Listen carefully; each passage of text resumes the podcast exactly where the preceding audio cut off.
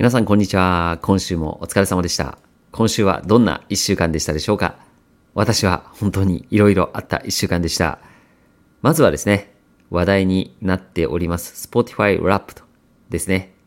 皆さんもご自身の確認されましたでしょうか？日本語では Spotify まとめとして公開されております。まあ早速なんですが、私の Spotify まとめを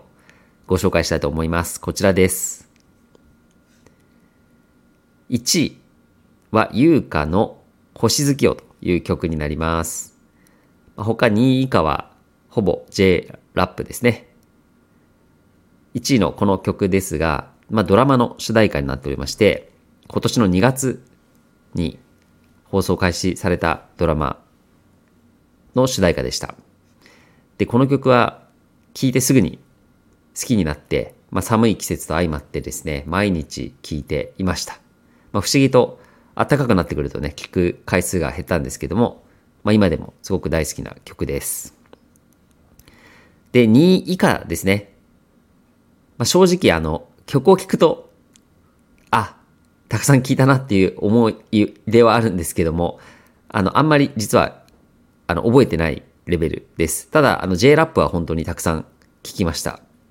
あの、特定のアーティストというよりは、いろんな曲をたくさん聴いたなという印象です。なので、ちょっと2位、3位、4位、5位というところは、あの、まあ、曲を聴けばもちろん思い出すんですけども、タイトルとかね、アーティストを覚えるにまではちょっと至らなかったなというところです。で、私はあの、Spotify だけじゃなくて YouTube Music も使っているので、そっちのまとめ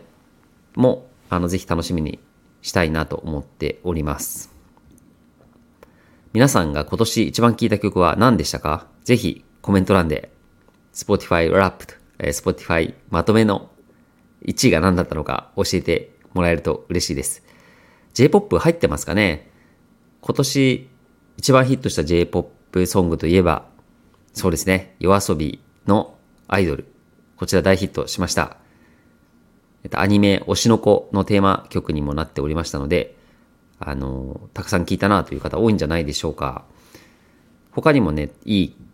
J-POP ソング今年もあったと思うので、なんかぜひランキングにこういう J-POP ソングが私の中に入ってたよっていうのがあれば教えてほしいです。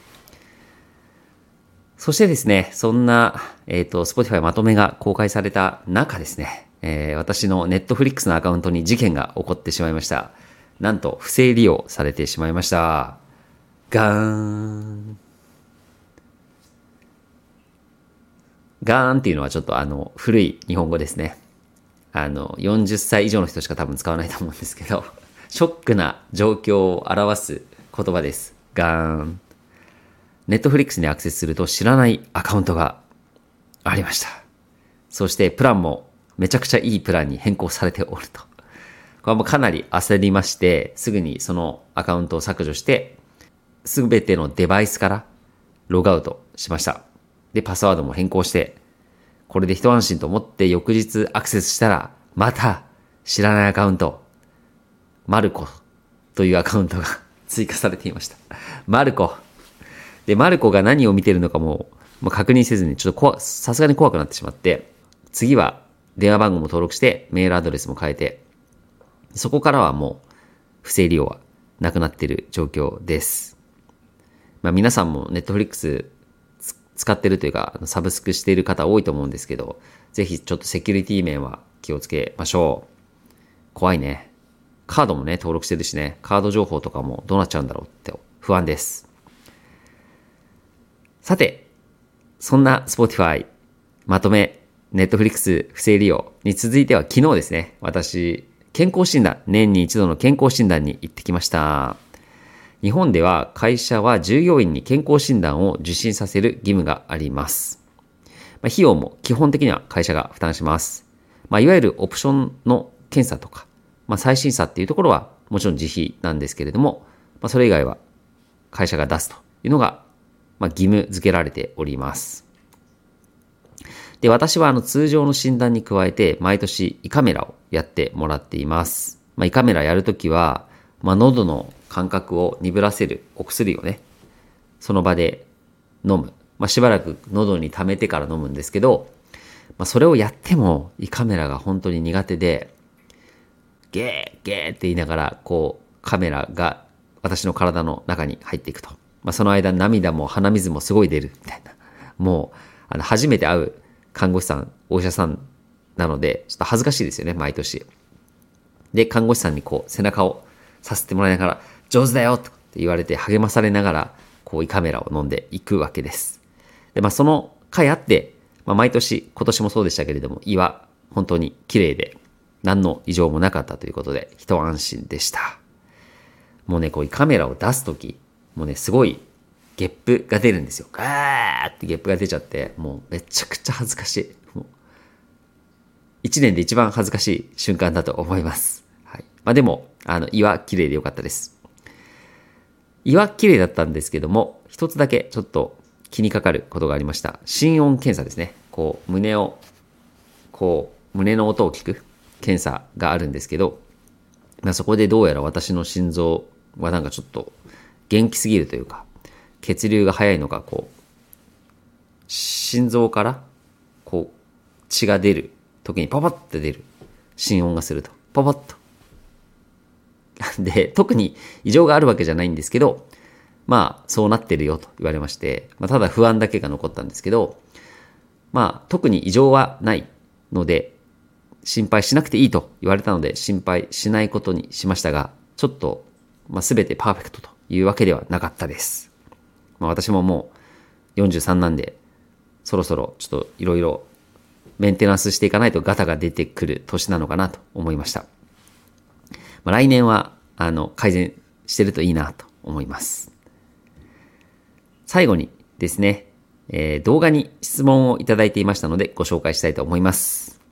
まあ、旅行中に病院へ行かなければならなくなったら、日本ではどうすればいいのかと質問をいただいておりました。私も外国に行った時、不安になるポイントの一つです。まあ、病気なんかならないだろうとか、怪我なんかしないだろうと思って皆さん行くと思うんですけど、まあ、意外とね、怪我したりします。私も、あの、メキシコに行った時に、指怪我して、爪が割れて、血が出て、大変でした。はい。あの、窓に指挟んじゃって、すごい痛い思いをしましたし、インドネシアかな？バリに行った時に風邪ひいちゃって、ベッドで一日中寝てたりとかね、ありました。ね、そういうこと起こっちゃうんですよね。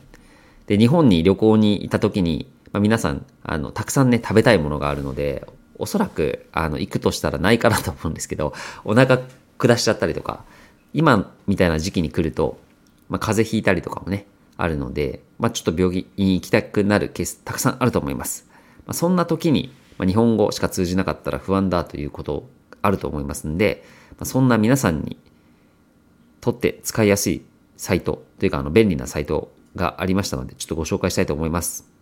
それがこちら、ジャパンナショナルトゥーリズムオーガニゼーション JNTO が出している、こう、サイトなんですけども、これ何ができるかというと、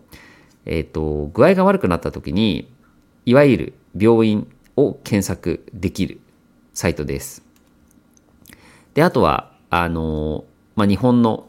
医療機関の仕組み。まあ、こういう状態になったらこういうとこ行った方がいいよ、みたいなのがアドバイスとして書かれております。まあ、あとは保険入っといた方がいいよとか、まあ、そういうことも書いております。で、これ何が便利かっていうと、あの、もちろんあの、日本語だけじゃなくて、えー、英語、韓国語、中国語で検索ができるので、事前にですね、まあ、皆さんが訪れる場所、大阪か京都か、まあ、あとは東京とか、北海道あたりが人気なのかなと思うんですけど、まあ、その地域を選んで、検索をすることができます。まあ、英語で、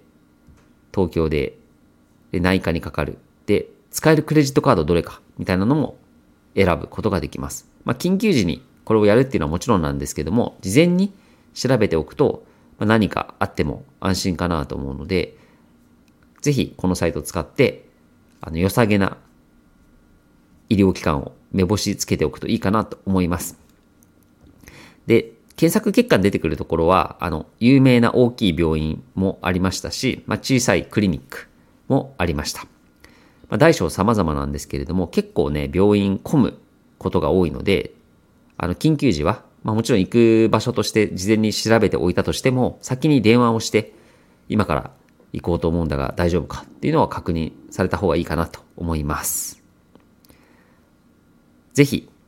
日本で楽しい思い出作ってほしいなと思うので、事前に調査をいただければなと思います。ということで、今日は今週いろいろありましたので、今週のいろいろについてお話ししてきました。